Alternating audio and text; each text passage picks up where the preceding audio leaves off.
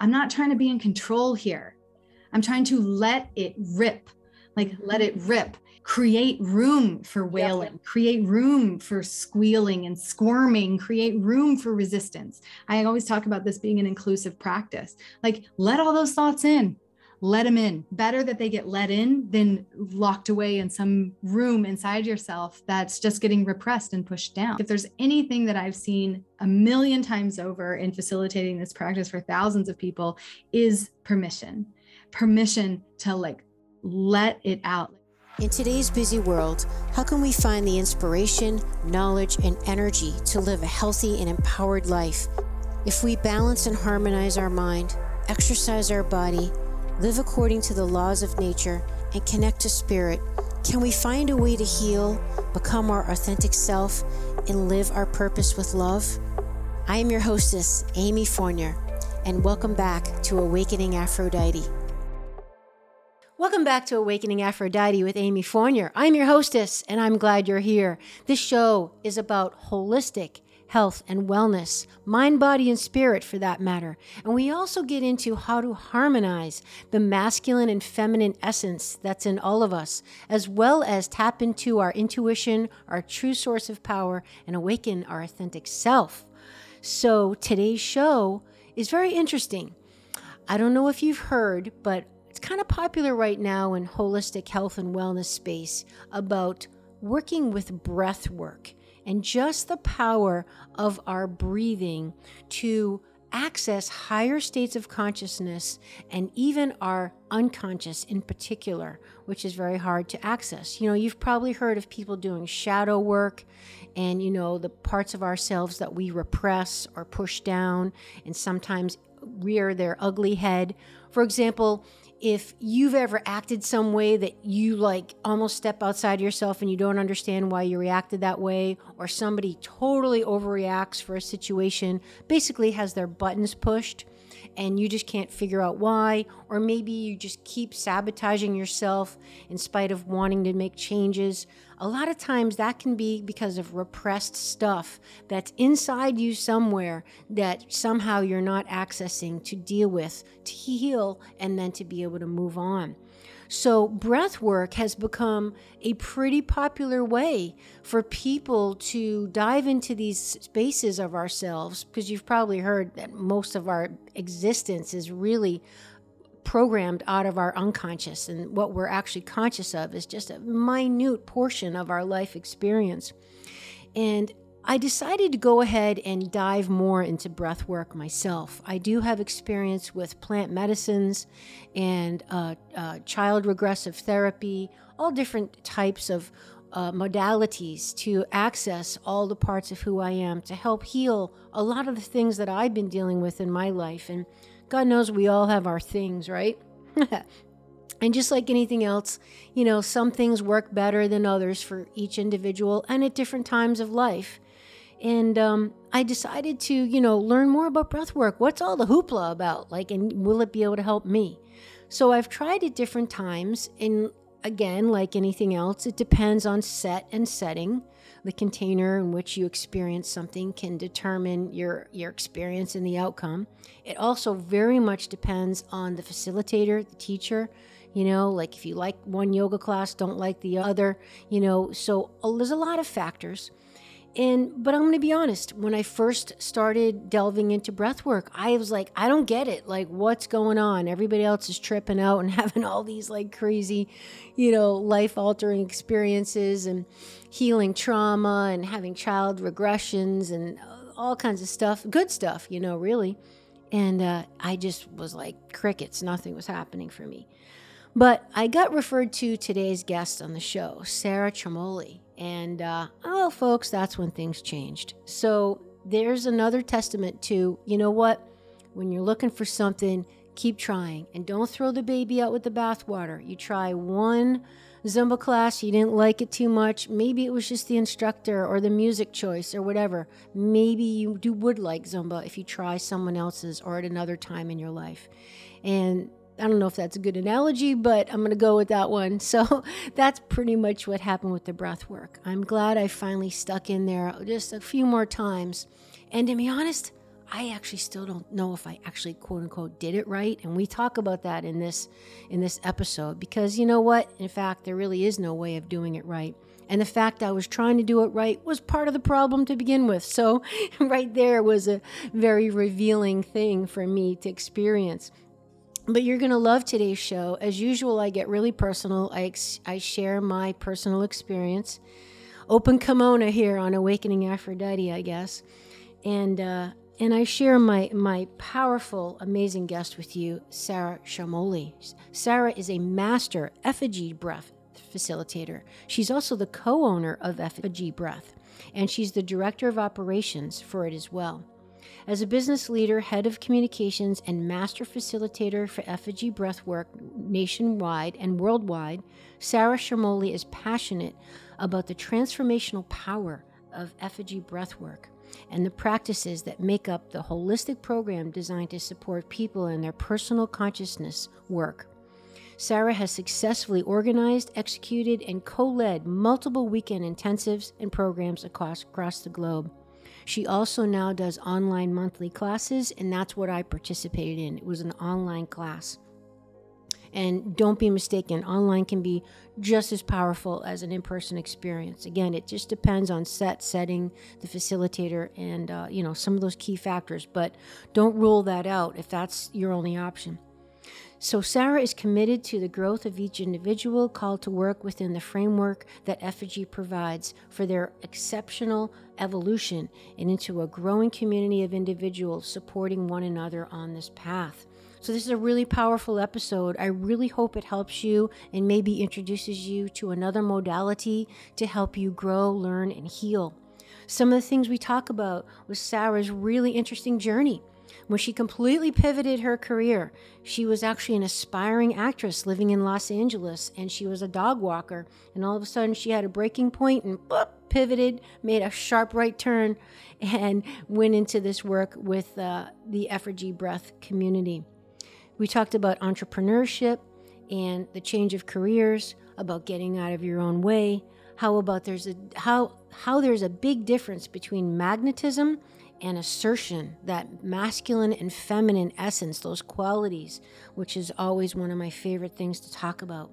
Big, big difference between asserting your will and magnetizing what you want to you. We talk about why breath work is now so popular, how effigy is unique, how your breath is actually your life, and how it t- tells people a lot about you and who you are. Basically, how you breathe is basically broadcasting a lot about you. How effigy breathwork and breathwork in general can be like plant medicine. The facilitator's role and the importance of having a good facilitator.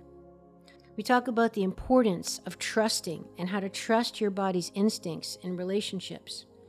And I share my personal experience. It's not easy for me to do that kind of thing because obviously it's super personal. Um, but I do it just really with the hope and a prayer that it connects with you and really helps you to uh, go there yourself. And hey, one more thing. Stay tuned to the end because Sarah shares with us a special coupon code where you can try the online program, the online course with Sarah for yourself, which she does every month, or even an in person class, and save 50%. This is a no brainer, you guys. Save 50% and see what happens. Just enter the coupon code FitAmyTV50. That's all caps. FitAmyTV, which is my Instagram handle, by the way, 50 at checkout and you will save 50%. So thank you, Sarah, for extending that to my audience because we're trying to give you incentive to try it, my friend, because I'm all about having you take action, right? Listen, be entertained. That's great. Maybe even laugh a little. But come on, let's make some changes. Let's make some progress. Let's evolve together.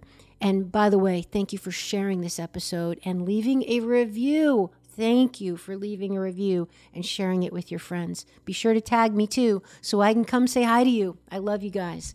We're in this together. Let's now join Sarah Sharmoli. And welcome back to Awakening Aphrodite with Amy Fournier. Today, my guest is Sarah Sharmoli. Sarah, welcome to the show. Thank you so much.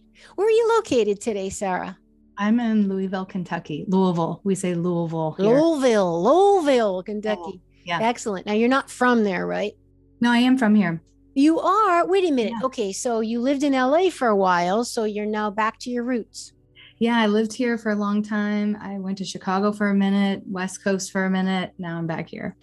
Okay, now I'm really excited to get into this world of breath work for you because I will admit to you and the listening audience, the viewing audience, this is new to me. I've been in holistic health and wellness for 30 years, over 30 years. But breath work is something that's kind of been a relatively new phenomenon in my life. I don't know, maybe mainstream a little bit too. It's become pretty vogue. We're going to go in deep and in particular to your method, which is called the effigy breath work. Mm-hmm. But before we get into that, Sarah, I'd like to get a little personal with you, woman to woman, because I think you have a very interesting story that a lot of us can relate to. And you had a major pivot in your life where you really respected your feelings, your needs, went with your intuition, and made a big break. And it it it it ended up being it ended up bringing you to your to your dharma, to your destiny. So Yeah. tell us about what happened when you were in LA and you were a dog walker in that story. Yeah, you know, I mean, you the way that you've read my words and how you're framing it makes it sound like it was very conscious on my part, but I don't think it actually was. I think um I mean, what happened was essentially is like I trained to be an actor. I went to school and studied and hustled that world, like auditioning, dropping my headshot. I was in Chicago. I did a lot of storefront theater, moved to LA to try and like, I don't know, be a star, you know, live that Hollywood dream. And I was just majorly in that world, just trying to be an extra and get onto a lot, get in front of a producer, like do that whole thing. And I had some um, exquisite experiences. And in that time, too, I started a dog walking business with a friend of mine. And it became one of those moments that was like, holy shit. Am I allowed to say that? Oh, yeah. Mhm. It was we like, keep it real here, my friend. yeah, okay, good. Let it Um, rip. yeah it was like i was just so dedicated to being an actor and being an artist but then i started this business and it went from like you know me and my buddy walking a couple dogs here and there to 10 employees hundreds of clients busy schedules every day i mean my clients ranged from like the most famous of the most famous to like the most unfamous people all over hollywood and beyond. And that was a real um spark to me about entrepreneurship. But and also the moment that i think you're talking about is like i just one day quit. I just quit. I couldn't do it anymore. I didn't want to be um, committed to this world of being of service to other people and their lives and their dogs. And my business partner was a challenging human being for me to be with. Lots of lessons learned bless him. Um, but then i the the night that i uh quit i just was like i'm done. I'm out. Like i can't go on. I got a phone call from a friend of mine and she was like i'm seeing this guy up in mendo. We're gonna go trim weed for a few weeks maybe a month or so. Do you want to go? And i was like yeah yeah let's do that. So um we went a couple weeks later and i intended on spending a couple weeks there and i ended up staying about three months. And i think this is it really was such a subconscious unconscious choice on my part. Like i just had to get the fuck out of la i just had to do it. And i i always assumed i'd just go back there and like pick up my life and go back to being an actor and like figure it out wait tables or do something. But the guy that i ended up staying with up in mendocino was this guy that became a really good dear heart friend of mine and he was doing a breathwork training with elijah nissenboim in miami at the time. And elijah is now my business partner and i met him through my friend that i was staying with in mendocino. And elijah and i just immediately were um, it was an easy friendship for us to come together. And he was like you know things about business. I need help with my business. And i was like i'm busy man. Out in the woods trim and wade. And he was like he was like come on. He's like just help me. And we kind of came up with this arrangement where i stayed in his house for a month and he like fed me and we worked on some projects together. And also at that same time my father was really ill here in kentucky. And so it just became this kind of um, combustible moment of me deciding like I'm just going to put myself in storage in LA and figure out if I'm ever going to get back there or not. I'm going to go help my mom take care of my dad. And Elijah was really traveling a lot on the East Coast at that time. So I just started basing myself out of Kentucky. And then over the course of about five years, I ended up in every training, every workshop, every retreat, everything with Elijah, just helping him with all of his administrative stuff. And that really, that's that pivot that you're talking about. But it wasn't like I was like, and this is what my life is about now. It wasn't oh. like that. It was mm. like I was a product of my own circumstance. And also, I was following my nose. I, I mean, for the first several years of working with Elijah, he was always pushing me to like get over there, get involved, like feel people, like get into their space, like help to facilitate their experience inside the breath. And I was so scared of myself. There's like, I was like, oh gosh, people, their energy. And now I'm just the opposite. I'm like a scrappy little animal that just wants to sniff my little nose around everybody and get into the stew with everybody's stuff. It's just my most it's where I feel the most alive and the most powerful in a way. And I also think, like, just to say, all that training as an actor was was what really spoke to my heart. Training, how I viewed it was just like I loved people and I loved getting into characters and understanding the inside world of a character. And that is really translated over to my work as just my own empathic, intuitive being that knows how to hold space. And now I'm standing on my own stage all the time. I'm on stage all the time and I'm saying my own words, not someone else's. And instead of trying to entertain them, I'm help I'm attempting to help. And that just soothes my heart in such a different way than me just like, I don't know, trying to get on some stupid TV show. Thank God I never got a job. I'm grateful. Isn't that amazing? You know how many people uh, pretty much had the same dreams as you, you know, not even if they didn't actually move to LA or whatever, but, you know, yeah. have that, even me, you know, that drive to quote unquote perform or entertain yeah. or whatever it is with my career too. And, uh, I even took acting classes at one point and, you know, dabbled in it a little bit, loved the theater, all that mm-hmm. stuff. And, um, you know it, it's just amazing you know like thank god for unanswered prayers you know that yeah. saying that you know usually it's because the doors just aren't opening there might be something better that's beyond your wildest dreams but i don't i don't want to skip over this part though sarah because i think this is a real common thing right now for people really looking for their their dharma their life's purpose their soul's calling. They want basically what you have now that mm-hmm. fulfillment. Mm-hmm. maybe they are you know barking up the wrong tree.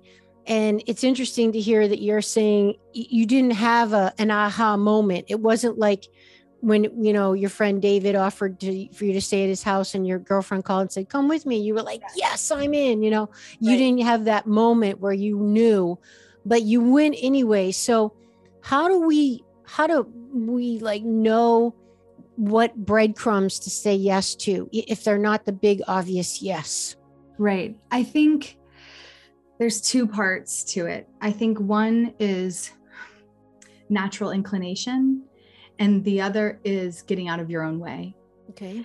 And i think the my i would say like a gift that i am so grateful for that i feel like i've had is like i'm I'm an Aries, if that means anything to anyone. Like I'm impulsive.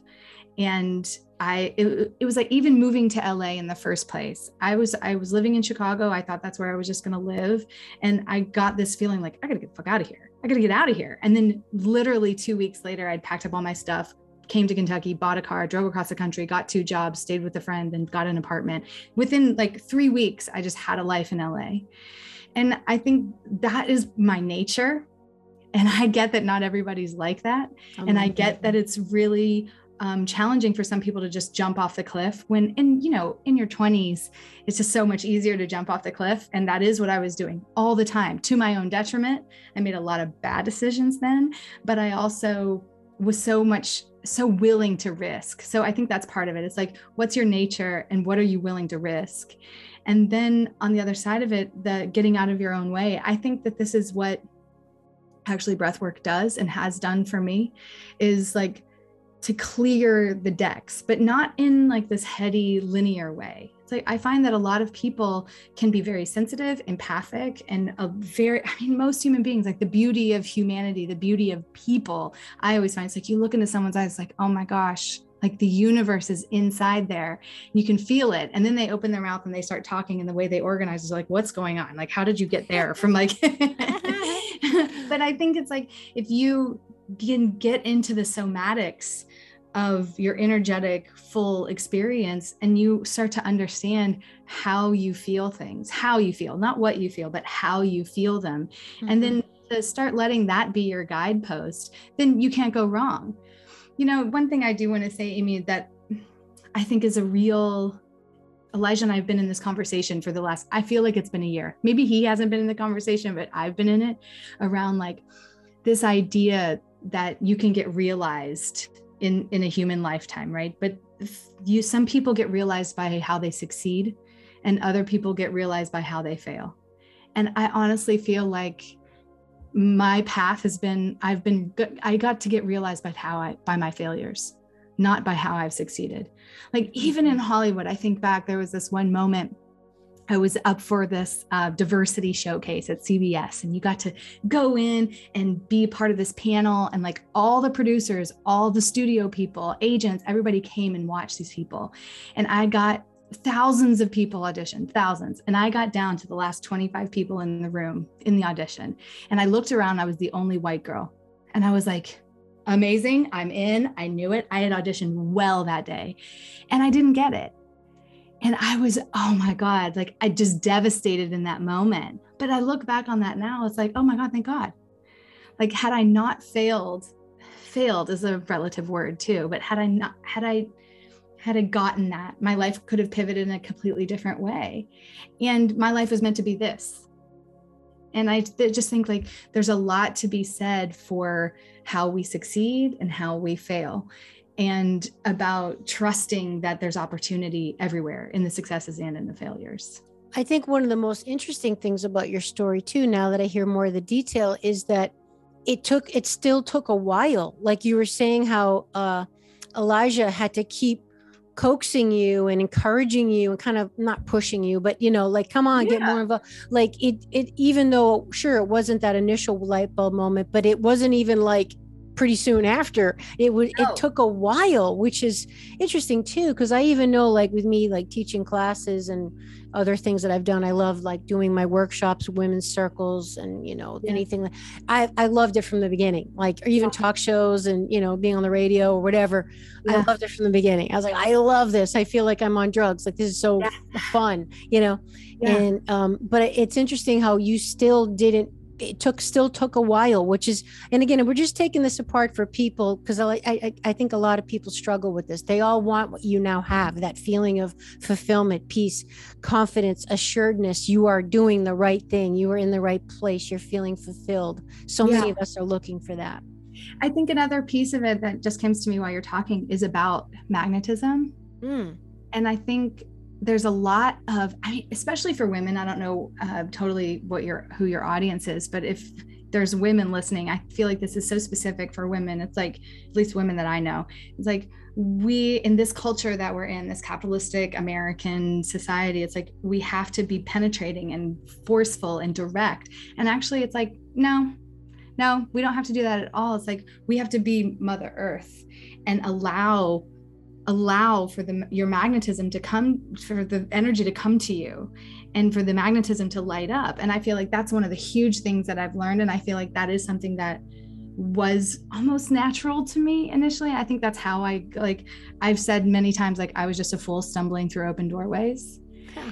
and Cute. i i really think that but it was just like oh i but in my own way i was magnetizing the thing that i really wanted somewhere in my unconscious subconscious world. And i think what you're talking about is like people want like oh i want to i i've got more to give. I've got more to be. I've got but it's like if if we can just sit back a second and see what you really feel and start to answer to the calling to the magnetism to the what's actually in front of you like the universe is kind mm-hmm. and it will show you the right path if you're listening as soon as everybody goes pushing the river, I think there's a time to push the river. Push the river. Yeah. But I think if you're uh, if you're really listening, everybody's got a path.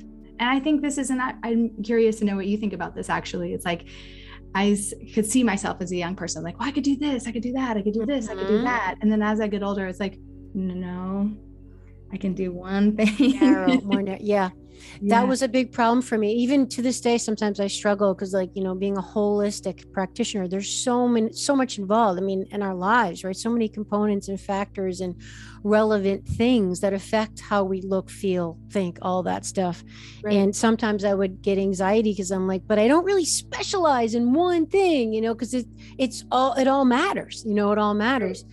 but I, I think what you're saying though about the magnetism is key and a big part of awakening Aphrodite because in our culture, to your point, yes, we're all about the push, ambition, you know, make it happen, nose to the grindstone, you know, if if it's meant to be, it's up to me, you know, and all these, you yeah. know, affirmations that we say. And it's like, well, wait a second. When are you pushing? I love the your expression against the river. When are you swimming up the river? And when so, what it's about ultimately is developing wisdom and discretion to know when it's time to go and when it's time to flow, you know. And magnetism also, I will add, involves your self care because you need to be fully resourced and fully centered in yourself in order to be magnetic. You're not going to be magnetic if you're scattered and distracted and overwhelmed and stressed out and, you know, all that stuff. So, for all yeah. of us who feel guilty about our self care time, there you go. yeah. Yeah. I mean, you know, a huge thing, which I don't think I've ever said on any podcasts or publicly anywhere, is um, about four years ago, I stopped drinking. And I wasn't, even when I stopped drinking, I was not like, woo, I was not a partier. I was not a person that had a problem with alcohol ever. Like I was, I was a social, social drinker. Drinker. Mm-hmm. Um, and then I decided that I was going to read this book about sleep. And it, to your point about self care, all of a sudden I realized, like, oh my God, I've always been a person that didn't think I needed sleep. And then I was like, oh, wait, no, I have to sleep. So I got on this thing about sleeping which led to I don't need to be drinking because wow. drinking keeps me up at night. Disrupts which, your sleep. Yep. Yes, which led to this whole revealing thing to me around like, oh, I've become this automated person around alcohol. Like I grew up in Kentucky, you know, like that's a huge part of the social culture here. Mm-hmm. And I think what that did for me as far as self-care does is like, oh my gosh, like sobriety like to keep your brain clear is so is such a curious fascinating opening revealing enlightening experience that now for some years later there's no part of me that wants to go altering my state because i'm still discovering so much about what is in the sober non-brain fogged world. And i think that's really helped to develop my self-care. It's to to really look at my own body my own my own set of resources that are just right here. It's like how can i be how can i be spiritual sarah and also be not taking care of myself sarah? It just doesn't it just doesn't match up. And i'm like again like i'm an aries. I got energy for days. Like this is just what i am without substances. It's like oh my god like I don't need any of that. That's awesome. Plus, you you can change your state from within with your own resources. What you're saying, you don't need the external. Um, and and let's get into that. So, Sarah, what's going on with breath work? Why why all of a sudden this the the huge insurgence? I know it's been around forever, obviously with you know ancient yogis yeah. and all that stuff, but in America, probably got hip around the 70s, probably around the time yoga started getting a little bit in but now it really is becoming more mainstream as you know with the psychedelic movement and right. all these different modalities. What do you think is going on with why what why is it now popular? What is it about breath work? And then what is it about effigy that's unique in that in that space? Yeah thank you. Great question. I think well first of all i started doing this about a decade ago it was uh, 2012 and anytime someone would ask, "So what do you do?" I'd be like, "Oh, I teach breath work," and people would be like, "Breast work? What's yeah, right. that?" Like, the best oh, work? Yeah. like, yeah. So I'd have to go into this thing and talk about what the breath and breath work was. And now when I say it, people are like, "Oh, I've heard of that. I want to try that." Uh-huh. So I know to your point, like it's something's happening. And I think what has happened is like there's been people inside the movement of like Wim Hof. Like Wim Hof has been great for business because he's this wild character out there in the world who's using the cold plunges and the breath to optimize his physical state. And people love that shit people love hacking biohacking. They love hacking the body. Anything. and it's superhuman. Like it's totally. wow. Like how is that even really happening? This is not a sci-fi movie. Right. And also to your point about psychedelics making their way into modern culture but psychedelics are challenging in a country filled with addicts. Yeah and i think people are really looking for ways to forgive me for not having the uh, better words but like to get high. Like it's a Change way state to change your state, but also to, from my point of view, to earn it, to earn the transcendence, to earn the ecstasy is so mm-hmm. different than like taking a psychedelic and also to get the same effect. So I think there's several things of just like people like Wim Hof, people like the psychedelic movement entering the zeitgeist in a new way. And I also think just you know people in the wellness world i'm sure you've seen a million times over like trends their trends come in waves right? It's like, and I feel like eh, breathwork's having its moment. Yes, it is. People uh, that follow these kinds of holistic health trends, they're right there. And I think to answer your question about what I'm doing that's different is that I'm actually not trying to use breathwork as a hack. What I'm doing is about real transformation. So there's the breathwork and the breath technique that effigy is about. And then there's this philosophy that goes with it, which is about resistance, it's about releasing trauma, and about total transformation for, I mean, I don't know how to say it any differently, but like for a better life. It's like we're looking for a better life that's not filled with every with to, to try and take yourself from being a giant pushable button that gets pushed all the time Triggered. to mm-hmm. a grounded person who uses those triggers for uh, enlightenment for evolution self knowledge, growth, evolution, self knowledge. Exactly. Mm-hmm. Mm-hmm. Yeah. Yeah. Well, wow. Okay. So I've heard you say that your breath mirrors your life and that you know a lot about a person after you've watched them breathe. Can you yeah. explain that? Yeah, I think that's a, a, it's a great question and it's a super nuanced answer because uh-huh.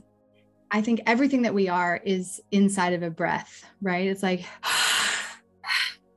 like you can hear me in a certain way. I mean, I'm listening in energy, um, which I just have trained myself to do over time.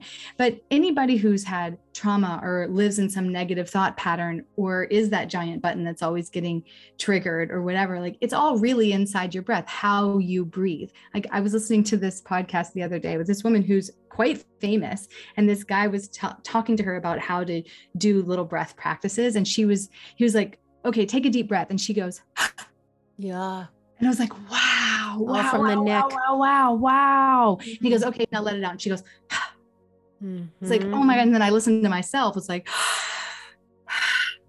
it's like oh there's such a difference. And i think mm-hmm. what i mean by that is like every, how you do anything is how you do everything. Mm-hmm. your breath is your life. How you breathe is how you live. Like they're all kind of similar concepts. Mm-hmm. and it's it's in its own way amy like really hard to explain because everybody is so unique and how they hold stuff in their body is really unique. How they hold trauma how they hold their quote unquote energetic garbage stuff mm-hmm. how they hold it like how you are going to hold it in your body. Even where you've had physical traumas or physical pain where you're holding it in your body it's just not going to be the same as me Mm-hmm. It's just not because you've had your own life, your own experiences. And that is so evident to me when you start to breathe. Like I, what I see a lot, right, is people start the breath, they start the practice, and I see this. trying, they're trying. It's a lot of thinking, it's a lot mm-hmm. of mm. head energy. Mm-hmm. You're breathing into this beautiful giant apparatus, like your lungs and your heart, like this whole torso can get activated. And people are like, trying, right? yeah, really in their heads. Mm-hmm. Yeah. So I think it's, mm-hmm. again, just it's hard to explain. I mean, I'm actually curious, like uh, from your own experience, from your own breath, like in inside your world like what was it? Could you feel where your quote unquote stuff was? Like could you feel in your body like where things were being held or where there was tension yeah. So, okay, we definitely got to get into my experience. So, just for the audience, um, I had taken one of Sarah's online classes, and we're going to talk about that at the end of the show. And I know you have a great offer for the audience too to try it out at a significant dif- discount because you do these courses now online, which is beautiful. And yeah. I really, really recommend everybody give it a try. And I've done other breath works, people's uh, methods, I guess you should say um, and they're certainly not all the same. They're probably, and I was actually going to ask you that how much of it depends on the instructor, because I'll just add, I just loved you as an instructor. Mm-hmm. Um, and I would imagine it's very important, Sarah, because you're really setting the, the set and setting and the, the feeling of safety is, is a big, uh, common denominator in a lot of my shows, a lot of the, and just life, right? And certainly releasing and healing trauma yeah. and actually it's the lack of safety is the pretty much the cause of experiencing trauma yeah. um, but the facilitator you is just bingo i mean i felt very held and safe which enabled me to go there um, but i will just say before we get into my experience um, i i haven't had a lot of luck with breath work and i'm wondering if it's because I'm I tend to be in my head too much, which again, reason for my show, Awakening Aphrodite and getting out of my head. Um yeah. and when I say a lot of luck, I mean that's that's revealing right there, right? Like trying to do it right. You know, I must be doing it wrong. So uh, I I had written in my notes uh, of the experience with you that I was really frustrated because it's basically guys for an hour is this is the is the um the format and maybe you should talk us through that because I'll just say for the first good 20 minutes, I was in my head getting pissed at myself because I wasn't doing it right. So, do you want to just explain to people what, yeah, how it works so they know what we're talking about when I explain what happened to me? Yeah, sure. So this is an uh, what we call a conscious hyperventilation. Yeah, hyperventilation, just to say, gets a bad rap because yeah. it's connected to trauma. But hyperventilation, hyper, more than enough ventilation more than enough ventilation. Okay. That's all we're doing. We're just over oxygenating the body. So, what we do is we breathe, it's a three parted practice. So, it's focused on the inhale through the mouth into the chest. chest. So, of course, the diaphragm's going to get involved. So, it's going to feel like the belly's activated, but we're really talking about taking in a full breath through the mouth, wide open mouth. Yeah. Focus on the inhale into the heart space. So, it's and you really want to fill up super full so much so that there's nothing left to do once the breath goes in super full all it does is come out. You just let it and that's the third part which is interesting you just let it out. You don't force it out or anything because a lot of breath practices really emphasize the exhale because that's the parasympathetic relaxation effect. But right. what's interesting about yours is no you just let the exhale happen. That's right. So we could do 10 breaths together if you okay. want. So but I wish I could breathe like you. Like you're amazing. You sound like the Darth Vader thing. Like I, I can't get that, but I can try. Well, and just to say one thing before yeah. we do it, Amy is like, I have a lot of people that come to my class. I got a guy coming to my class consistently every week. He comes, he comes, he comes. I teach in person here in Louisville, nice. and he comes. He's like, God, I want to get good at breath work. Yep. And I'm like, well, there's not really anything to get good at like uh-huh. you're just being you and any information that comes through is really good information so that part of you that's like for those first 20 minutes it's like oh i'm so frustrated it's like well uh-huh. the breath isn't frustrating it's like you are you are mm-hmm. frustrating and right? that was that was the lesson for me which we will get at for sure yeah, which is, which is my pattern right what a beautiful revelation it's mm-hmm. like it's like you're good at breath work you're good at it because you got the information that's all we're trying to do is extract the clarity extract the energy extract the power extract the purpose extraction we're just extracting it and i right? think too it's like at the end of at the end of it the day or the, the result is what did you learn about yourself Right. And what I learned about myself was just that, that I tend to be type A, want to quote unquote, want to do everything right, want Right. to get it right, want to do it really well, Mhm. want to get this great benefit from it.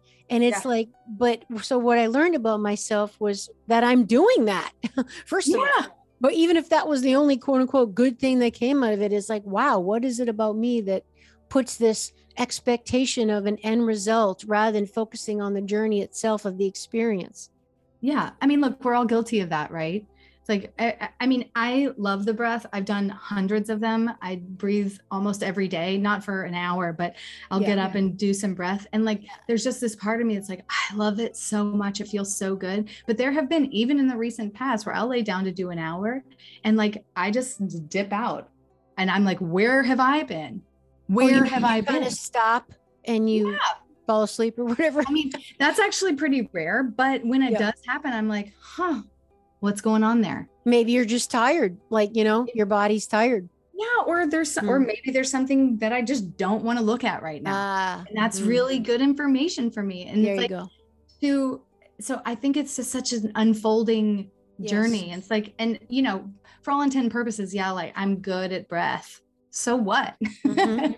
Who fucking cares? And- Who cares yeah, that I'm good at it? Yeah, there you go. And I, and, you know, I'll add what we're talking about is making me think like, and and therefore, this is how it's a lot like doing plant medicine, because once you start, you don't know what's going to happen. You got to let go of all your expectations, whatever, anything that you're thinking. I want to address this trauma that happened to me, or whatever. Oh no, it's like you've you've turned over that steering wheel and you're in, and Right. that's so in that regard it reminded me a lot of, of a medicine journey Yeah. because it was like all right i'm in for the ride and whatever my soul wants me to experience is what's going to happen and that's exactly what happened Well, and that's such a beautiful thing, right? So you you struggle for the first 10, 20 minutes of it. Mhm. And then you get to this place it's like, I am not in charge here. yep I've got to just go and Surrender. and that's what i did yep i was like Like- all right Incredible. It takes you 20 minutes to do that. Cool. You're fine, Amy. Like it might have been a little bit longer sarah i don't know the class was an hour but it seemed like forever i was like i suck what and i'm like you know every now and then i'd open my eyes and look and see whatever is everybody else still breathing like am i the only one that yeah Yeah, but look, like to even arrive there before the end of the hour, like what a revelation. It's like, wow, like you know enough, like there's enough of your mind at play to say, like, let go. Yes. let go let Yeah, go. yeah. you have to work hard at it. It's not Yes. that different than me you know stumbling fumbling around being like i don't know what i'm doing with my life to all of a sudden Yeah. i be this person. It's not that different right? It's just like okay i just know enough to at some point let go. And s- again it was that self knowledge because it was indicative of how i've lived most of my life like really forcing it and pushing it and using my will and my my willpower and and having to once again learn that lesson to let go amy and stop trying. Just allow and just let it go. And uh because it, it was definitely a struggle for me and i and but i did learn a lot about myself and Yeah. um you know. i do want to just comment on one other thing that you said was about Hmm. facilitator's role. Yes. Um i think this is where i think effigy parts from other practices okay. meaning that like my job as a facilitator is to be involved. And i don't mean that in like an overmerged down in the stew like as i said earlier like i love that bit but that's not really what my job is. My job is to be involved in your process enough to know how to hold the space how to be an open channel so that if something does need to be said i can say it. Mhm. and like in person too like i do touch. So i'll use touch in person just to kind of influence the situation. I don't think we need that actually. The the world of the internet online classes has taught me otherwise. But i think facilitation really does matter. It's a skill that i have had to hone over the last decade of like i am meant to be there to hold the space like you said so that you can actually let go. Of one of the huge mantras that I say inside my classes all the time is don't do it alone. Do not try to heal yourself by yourself. It Mm. doesn't work. Everybody needs help. We need help. I call it the octopus on the face. It's like, okay, it's so close you can't see it. So we need help like prying that octopus off your face. Like just allow some help here. And I really feel like that's what I'm meant to do. I'm just meant to say, like, hey, Amy, go back to the breath. Just feel your heart when you might be in your head, right? It's like to just activate those little things to help guide the energy and hold the space. Like it's a hard thing to talk about or know what it is until you have the experience of being in the room with someone that's doing that really well. So I think the facilitation does actually matter. And I feel like this is one thing Elijah and I when we teach together, most of our online classes, he and I teach together. And it's like we're both doing the same thing in our different polarity things. Like mm. I'm doing it from the feminine way, he's doing it from the masculine way. Mm-hmm. He's in the penetrating, in the directness, in the like, let's push ourselves into the breath and move the move the energy along. And I'm in the like holding space, being the like holistic uh, energy influencer and i think that's it really does set and setting does profoundly matter. Profoundly. Like everything in life like we we all we each have to really have the the discretion to who we entrust our hearts and our and our innermost beings with you know? Right. and we we have to make that decision of and and finding those support systems teachers whoever they may be and and maybe to my point earlier of how I've tried other breath works and they didn't really click for me and you know other people in the room seem to be having these kind of you know amazing experiences and I'm just like what's wrong with me I I don't know I'm not getting it like I just don't I don't know and it could be a lot of things, but it could be I just wasn't clicking. Uh, actually, one setting was not right for me. I just didn't, I didn't feel safe at all. Mm-hmm. So little things like that. So just for yeah. the audience is just why I'm kind of staying on this point is, you know, just it's like anything in life. You don't find a doctor you like keep looking. You don't you don't find a friend you like keep looking. They're out there. Like you just got to find the one that clicks for you. And as far as a breathwork facilitator um, i just I, I you were the one for me. That's yeah. sure. well thank you for saying that. And at the same time like i want to be clear to you and to your audience like I'm in an offering, and this is just a funny thing that I can't believe I'm going to say, but I'll say it anyway. Elijah and I laugh to ourselves all the time. It's like we're just selling water by the riverside. We're selling selling breath, right? Yeah, we are breathing. We're all breathing. We're literally all doing it. Yep. That's funny. That's funny. Yeah. But I want to say too, it's like yes, I I value what I do and how I can hold space and how I can be influential in a positive, energetic way inside those sessions. And like I'm not really doing anything.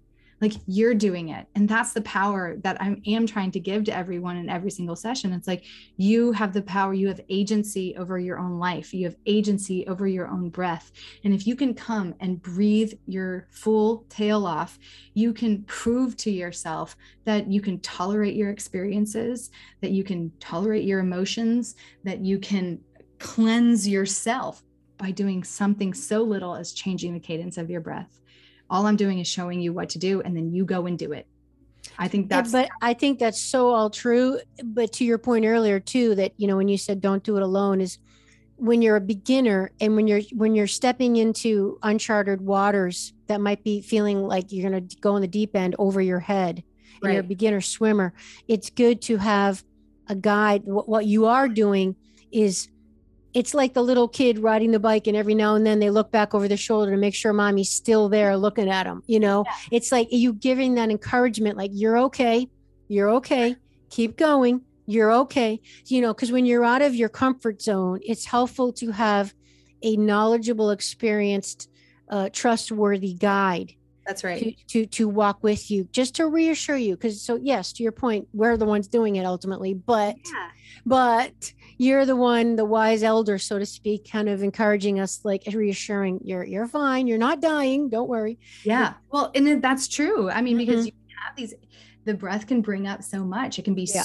so intense yeah. in yeah. the body, in the emotions. And it's like I I'm one of those mm-hmm. people that like I go towards the fire, I don't run away. yeah. Cool. And to be able to go and be and just say exactly what you said. It's like you're okay. You gotta yeah. you gotta go through these rough waters mm-hmm. to get to the other side, and I'm with you. Yes, that can do wonders for mm-hmm. someone mm-hmm. who is having an intense experience. And at the other side of it, to realize like, oh, I did it myself. Like how powerful. Yeah, for sure. Okay, real quick, why do you think you're selling you're selling water by the river? I love that. Why do you think since breathing is the first thing that happens when we're born, the last mm-hmm. thing that happens when we die, why do we have to learn this, Sarah? Why don't we know these type of techniques of these amazing ways that we without an external substance can go to altered states to tap into our unconscious, to release trauma, to heal our minds, bodies, and spirits. Why don't we know how to do this instinctually on our own? Why do why does someone have to teach us to how to do this method? Well, I mean, great question. And I'm not sure I really have the answer. What I can tell you from my experience, it's all anecdotal, is that, you know, we have we live in from my my opinion like these are dark times. Like we live in very harsh circumstances emotionally and people emotionally and circumstantially. I mean like everybody i know every woman i know has had some sort of traumatic experience of the body. And if i just if i just take the women right that's half the population. It's like we have these experiences in life like we're what's inside the culture is not freedom of the heart is yeah. not freedom of expression. We live inside these very dense uh, structures of this is how you are supposed to be.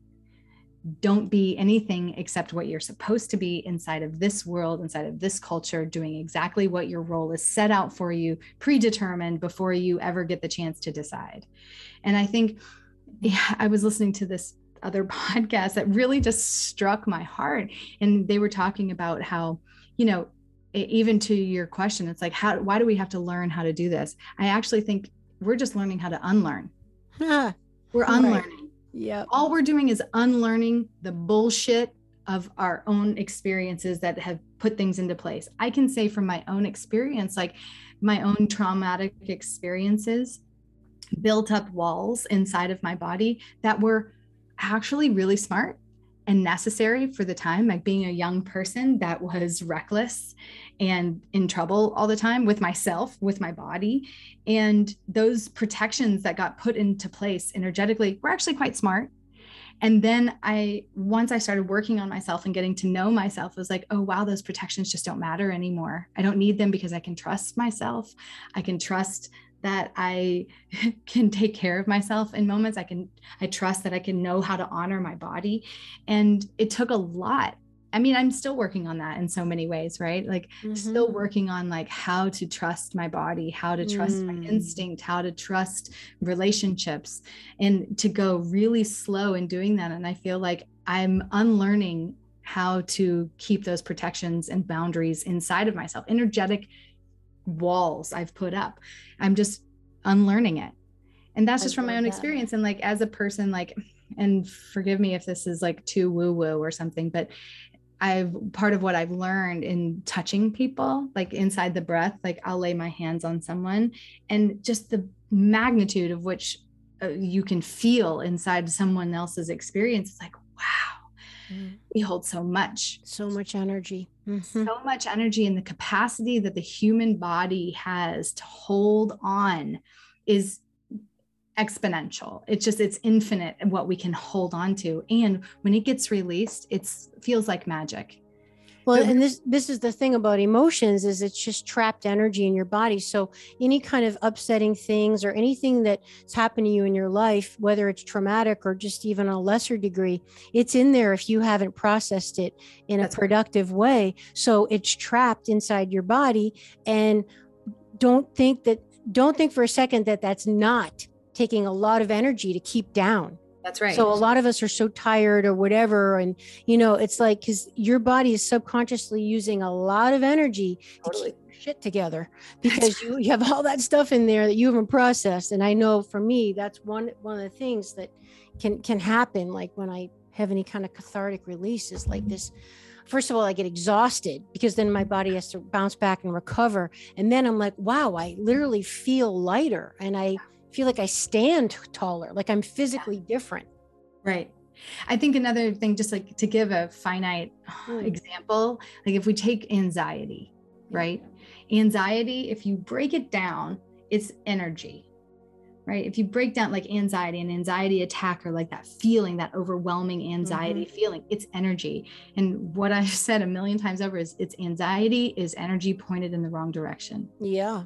It's like all you got to do, like that's your life force. You're just trying to destroy yourself with it unconsciously rather than using it to your benefit and if there's anything i mean i can say from my own anecdotal experience like people that have anxiety have panic attacks they'll come and do one breath with me and never get another panic attack again because they understand wow. that that energy that they're invoking right you talked about those focusing on the exhale eh, that accesses the parasympathetic nervous system mm-hmm. that's kind of not what we're trying to do we're trying to mm-hmm. activate the sympathetic nervous system so that we understand from our mind that we can tolerate it, have consciousness, have awareness, come into contact with those things that feel so intense and like we can't deal with it. But if you can have those experiences in a conscious and aware way, that energy starts to pivot and move into, oh, this is my power. It's not mm. what's trying to destroy me. It's and I didn't die. You're not gonna die. Yeah, and and and I'm like you. You realize like, wait, I didn't die. Okay, all right yeah. like i'm still here it yeah. can be very scary in those moments because you're uh-huh. activating those experiences but when you're doing it from consciousness they can really clear mm-hmm. and again like i'm talking about something conceptually and if you're interested just come and you have anxiety just come and try the breath yeah. and see what it does for you like get inside this experiment because your breath can cure it can literally transform the anxiety into energy that's usable yeah because ultimately the you would say officially the purpose of effigy breath is what? Uh, to clear trauma, to let go of negative patterning, to heal. Mm-hmm. And you've mentioned some people in one session you have like significant healing. Is that typical, Sarah? What what are, what are most people in your experience? Are they regulars? Do they maybe do like a little once a month or maybe once a year refresher? Like what yeah. what do most people do, or how do they use it? it's honestly all over the map. Okay. You know, it's like I find some people they get uh this like spiritual warriors they get into and they're like, oh my goodness. And then they're there every time. It's like, how much can I do? Can I do this tomorrow? Like, let's do it. Let's do it. And they wow. show up all the time. There's some people that are like, I'll do it once this year.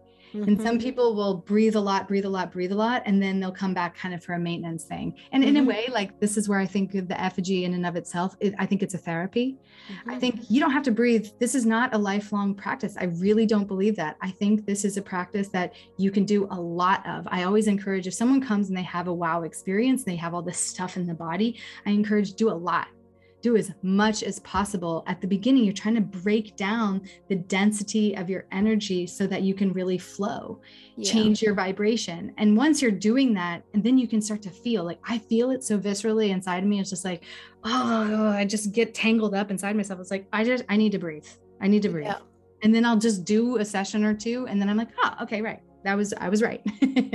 That's so, super interesting. Yeah. Because what, what kind of happened to me other than the beginning being like uh, once again totally in my head and i'm not doing this right what's wrong with me? And then i will admit uh you mentioned the resistance thing. I definitely got into some of the resistance because then all of a sudden my head started getting distracted and because it's an hour. And yeah. it's an hour of just breathing in through your mouth into your chest and letting it go for an hour laying on the yeah. floor. And of course it was pretty late at night here on a, I think it was a Friday night that we did it, and I was a little sleepy. And uh, and so my mind started wandering and so i definitely hit up with the resistance of going uh, like oh god you know i've got other stuff i really should be doing and nothing's really happening. I'm not doing it right. So you know all this resistance and but the good thing about my strong will see sometimes it's good yeah, uh, yeah. Is it, as i wasn't going to quit. I was like nope i committed to an hour I'm doing this. And right. that's where, you know, again, that the big you, the little you has to come in and right. to know like when is it time to be harder on yourself and when is it time to be softer on yourself. Right. And I'm glad that I did that. So what I did, Sarah, is I just backed off a little with the intensity of the in, inward breathing. Mm-hmm. Um, and I just kind of let myself kind of process the whole thing. And then ultimately when we got to the end, uh I I started, it was right before the end. All of a sudden, I had this weird memory of when I was probably a teenager, popped into my head.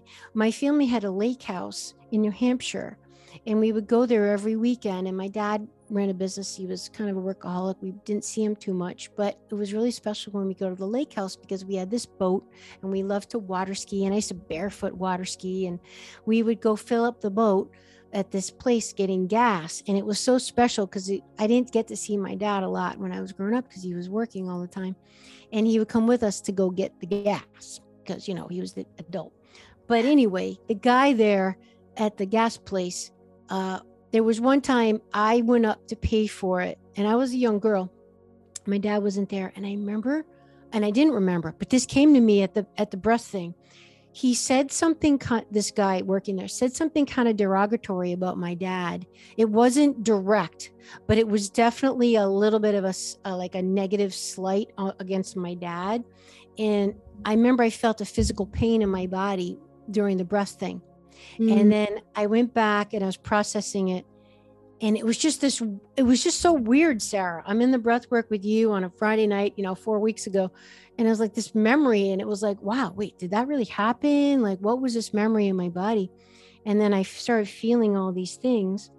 And then toward the very end of the breath work, when you, because you use beautiful music, which is lovely, and I, and it brought us down. And then there was some quiet time where we were just processing and integrating. And Sarah, I started sobbing, mm.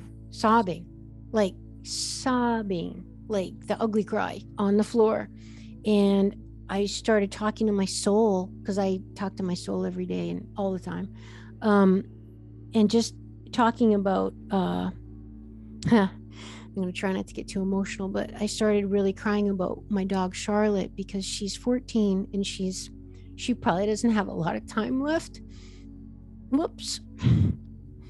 Uh, was afraid I was going to get a little emotional, but uh, I remember it just struck me out of nowhere. I wasn't prepared for that to happen that day of the breath work. Mm. And I mm. started getting really mad at God, Great Spirit, whatever. Like, you know, why do you want me to be alone? I know she's going to go soon and then I'll be alone. And uh, wow.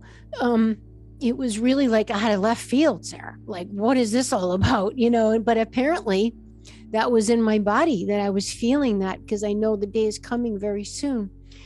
And I'll share with our audience, which you know, Sarah, it's very funny that we're recording the show today because just this morning I had to take her to the emergency room. She had an episode. And you and I almost didn't do this recording today because I thought I might have to cancel. Mm-hmm so I really don't know how much time I have left with her. But the amazing thing is, is I did the breath work with you on a Friday night and I rushed her to the emergency room the following Monday. And I, so my soul knew and her soul knew on another level that something was going down because I got a preview of it the Friday night of breathwork with you. That Monday, emergency room with her, I almost lost her she pulled through she i got another four weeks with her brings us to today four weeks later mm. and i have the recording with you and i took her to the emergency room just this morning again the second time so it just makes us think folks like wow our souls the something's going on here of like that we're all connected on some level of deeper knowing and um some part of me had already known this was going on behind the scenes before the conscious Amy did. Because again, this happened on Friday. Then I, my right. dog was relatively fine. Of course, I knew she was 14, but you know, there weren't any episodes. 48 hours later, I'm in the emergency room with her and almost lost her. Mm. And then the breath work with you, I was crying to Great Spirit, why are you going to take her from me? Like, why was I doing that? So and then I look back now in the preparation with you today and going, wait a minute, that happened right. And I'm putting the pieces together now in retrospect, like, holy crap. It's like if you don't believe in God or something greater than you, I guess something like this hasn't happened to you yet, but I guess it will. yeah. I mean, well, thank you for sharing. I think it's a beautiful well what you're sharing is so specific to you right yeah and how it's how the dots are connecting i think you're just proving my point which is like what matters to you what your soul is about yeah. how your experiences matter the part of you that says surrender surrender surrender the part of you that says like i'm not going to quit it's it's creating this space so that you can access access the deep part of yourself and in a way like what i started thinking of is when you were talking is when i mm-hmm. first started working with elijah 10 years ago my dad was really ill and i feel like i would not have been able to survive his death and that whole experience had I not had this work, had I not had the experience inside myself to know that like I'm so capable of holding so much and of being open and surrendered at the same time. And I think that's really what you're talking about. It's like all you're doing is training yourself into the surrender. It's like what a beautiful thing that you wow. get to have. It's like you're in your own risking of like having animals. I have a dog too, like she's my mm-hmm. angel. And it's like how the these beings come in and they affect your life, but it's a risk, right? Because they're gonna go and you know it's coming one day the day you buy them or you bring them home you know that day is gonna come one day right break and, your heart right and i think it's like it's so it's so extraordinary to get to have those weeping moments. It's like to me, it's like, oh, that is the beauty, the extreme of your life. It's like extreme joy and extreme pain are yep. not that far apart. They hold hands. They're, They're fellows. Right there. Right. They're just right there. And I think like how beautiful to like have the capacity inside of yourself to get into the depth of what that means, what the experience is, what the connection to you means while you still have time together. Yeah. Wow. you know, you just made me think of something, Sarah. I'll add to that that, and maybe this is good. It's testament to my growth in that when it was happening, when I was sobbing like that, the old Amy would have kind of pulled it together and stopped and been like, all right, you know, wait a minute, you know, I'm losing my, I'm losing it, you know, what did come on, she's okay. But what I did was I went right into it. I yeah. let myself really sob and just really, really feel it and yell at God and be like, why are you doing this to me? Like, you know, this, you know, this, whatever. Actually, I wrote some notes. I mean, I really said some pretty bad things, you know, like, you know, poor me, pity party, right? And, but, but I really went into it, is what I'm getting at. I didn't yeah. kind of direct it or stop it or stuff it down. And that to me, that shows me some self growth that I did do that do that. Yeah, I think it says a lot about you. And I also think it says a lot for the practice itself. Yes. Like I think the the difference of effigy is like in comparison to other breath practices, it's like I'm not trying to be in control here. I'm trying to let it rip. Like let it mm-hmm. rip. Like create room for wailing, yep. create room for squealing and squirming, create room for resistance. I always talk about this being an inclusive practice. Like let all those thoughts in. Let them in because better that they get let in than locked away in some room inside yourself that's just getting repressed and pushed down. And I feel like if there's anything that I've seen a million times over in facilitating this practice for thousands of people is permission. Permission to like let it out. Like I used to yeah. do a lot of classes in person mm-hmm. prior to the pandemic where a lot of um, men from the AA world would just end up in my classes. And they were all coming through this one guy but like in droves these men would come and like hardened men who were trying to get their shit together and they would come and weep. And it was just good. so beautiful because yeah. they just didn't know feeling. capacity to to have that door open. To feel let it out. It's so it's so yeah. detoxing cathartic and necessary. So well, beautiful. And I love what you were saying about your dad too. It's like I don't totally I can't linearly put those two stories together, but I know they're mm-hmm. connected. Yeah, weird, right? It's weird. I think they are connected because of what it touches in you. Yeah. It's about like how you get touched, how you get moved into the world, like how you process something. It's like there's this external thing that's happening and then it bangs on your system and then it goes into its own filtration. And i think oh there's something about that experience that that allowed for the feeling door to open right? It's like yeah. oh that memory is like oh wow it was so visceral inside your body yeah. just open some door. I don't know why. I think that's the mystery of a practice like this. It's like okay. it's so mysterious like the things that come through. I don't know why. I don't i'm so glad why. you said that because yeah they seem very disjointed to me. Yeah. and, and i'll add too that like where the hell did that memory come from? And it didn't seem that significant you know? I mean trust me there's been a lot more traumatic things that have happened to me than that.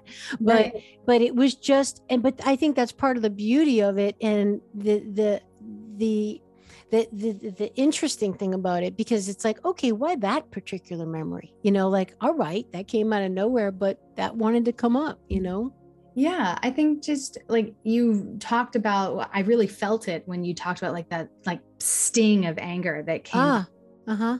Like, oh, yeah. so visceral, right? It's like, yep. do, just, just like, oh, okay, that's mm-hmm. that's a capacity that you have to feel something so specific in the moment, right? Yeah, yeah, re- really powerful. I'm so grateful that I did that class, and and again, I, I'm grateful that I took notes after and and and and I'll just say one last thing that I'm just I find it so interesting now in retrospect after today, the how this is now continuing and the timing.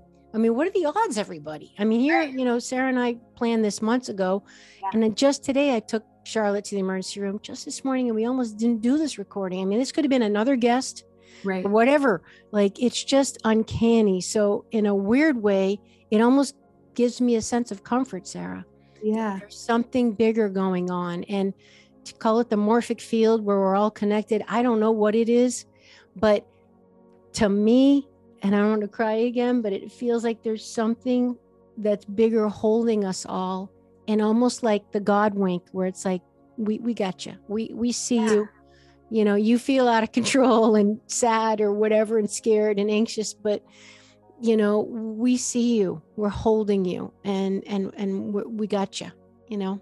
So yeah. it's comforting in that regard. Yeah and i really i hope you'll come and do it again. I I, I, like- told, I made myself a note. I'm like you know what? After this now and now i'm like okay yeah i gotta definitely do this again. Yeah. And, and i just want to say it's because of your breath work that facilitated that that whole thing like everybody. This wouldn't have happened you know like without because you you have to have the opportunity to go into the unconscious to give yourself right. the opportunity because we don't live there in the day-to-day life and you could be the most conscious person in the world i think of myself as pretty mindful you know yeah. i mean hell it's what i do for a living right? right but still i needed you know i need to book the space to take the class to you know be put in with a facilitator like sarah or someone that can give me the opportunity to go there right yeah totally. Yeah. yeah and i just just to say to you too and for everybody listening like i almost think the second time you do it is even for lack of better words better yep. because you know you can do it. It's like you, you know you can get through the hour. Yeah so when you go in it's not this whole like what's happening? Am i doing it? Am i doing it right? Oh my yeah. god this is so intense. I don't think I can do it. But like all that stuff is like you just know already, oh, I can do this. I'm just going to go in super full. So it's kind of like getting to the top of that hill comes mm-hmm. a, a, little quicker the second time you do it. Awesome. Yeah. Sarah, how can people find about you and how they can take one of these classes even online? Yeah. So our website is effijibreath.com. It's E F F I J I breath.com. If you go to our website, there's a way to, I think the button says learn the technique. And if you put in your email address, you can get access to a couple videos, and that gets you um, onto our email list and get you links into our classes. You can also find, uh, uh, I think there's a book book your class button on our website too, um, and that's when you go to that page, you can click on there and you'll be able to use your uh, discount code for the from the podcast from Amy's podcast here. Um, the we do monthly classes so it's usually the last sunday of every month we do our virtual online classes if you are in europe usually that time zone works really well if you are in uh, asia or australia type places um, I've been trying to add classes that um, speak more to those time zones. So you can stay tuned for that. That is in the works. Um, you can find us on Instagram at effigy breath. Um, I we are, you know, like anybody, we're self-doing everything. So we go go in spurts of posting stuff on there, but it's definitely a way to get in contact with me if you need something. Um, effigybreath at gmail.com if you want to ask questions or if you have um, just anything that didn't get answered for you today, please feel free to shoot me an email. All those emails go to me. Um, Facebook is facebook.com slash effigybreath Yeah, pretty easy to find. yeah. And you have an amazing coupon code people can enter, right? Which thank you yeah. so much. You want to share with them what it is? Yeah, we're going to do 50% off of our class. And amazing. Amy, you'll have to remind me what the what the code yep. is. We're doing Fit Amy TV 50. Yes. So it's F I T A M Y TV 5050 and fit amy tv is my instagram handle which is why ah. just a, most of the anytime i do coupons it's usually that so we just like to keep it consistent so fit amy tv 50 at checkout you guys and you can take the class for half off i mean come on this yeah. is a no-brainer and we definitely want to know what you think and you might see me in a class because i'm definitely i took one of the australian t- that's why it was like a friday or something really weird yeah. it wasn't the sunday but uh but I'm definitely taking another one. And yeah. that'll be in the show notes, everybody. If you forget or you're driving or whatever, don't worry. Um, and wow, Sarah Sharmoli, thank you so very much. Are there any final words you want to share, last thoughts you'd like to leave people with today? Oh, Gosh, put me on the spot. Um, yeah, I feel like. Mm, I'm super grateful for the opportunity to to talk to you. It's always inspired, like women in business. I'm always like, yeah, yeah. Um, so I love to uh, connect with you and be in support of you and your audience. And I just, I really hope that if any anything and everything that it could have inspired you today, I hope that it brings you into the breath, brings you into your heart more. And uh, yeah, don't do it by yourself. Get some help. That's great, great advice. Sarah, what does awakening Aphrodite mean to you? How can we awaken Aphrodite in ourselves? Gosh, I mean, as soon as you said it, I feel like, oh, that feminine power. It's like, how do we get to be women and surrendered and open and powerful at the same time? And I feel like what it means to me is like letting the power of Mother Nature just course through you and letting it reflect like you say, let it rip. Yeah. I love that. Yeah. Yes, indeed. I'd say we're aligned with our with our definition. All right, everybody, you know what to do. Sarah Sharmoli, thank you so much. Eff- effigy breath work that'll be in the show notes. Use that coupon code to save 50%. That's Fit Amy TV 50.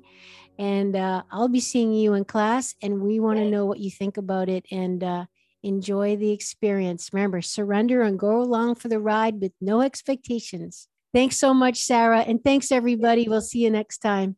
Bye. Would you like to support my mission to help empower people all over the world to be all of who they truly are? If so, please subscribe to the show, leave a review on iTunes, and share it with a friend. And if you're looking to take immediate action to align your energy and optimize your health, visit amyfournier.com. Thanks for listening to Awakening Aphrodite. Let's awaken her together in you. I'm your hostess, Amy Fournier, and I already can't wait to be with you again and for you to hear what I have planned for the next show. Thanks for listening to Awakening Aphrodite with Amy Fournier. To learn more about Amy, check out her website, amyfournier.com. That's A M Y F O U R N-I-E-R.com. You can also check out Amy's live and on demand virtual fitness and yoga classes and sign up for her newsletter to receive a free mini ebook of three of her top tips for making holistic health a lifestyle. Again, that's amyfournier.com and get your ebook sent to your email immediately. Connect with Amy on the daily on Instagram at FitAmyTV, F I T A M Y T V and watch many of the podcast episodes and subtopic clips on her YouTube channel, which is also Fit Amy TV. Enjoy, and we'll see you next time on Awakening Aphrodite.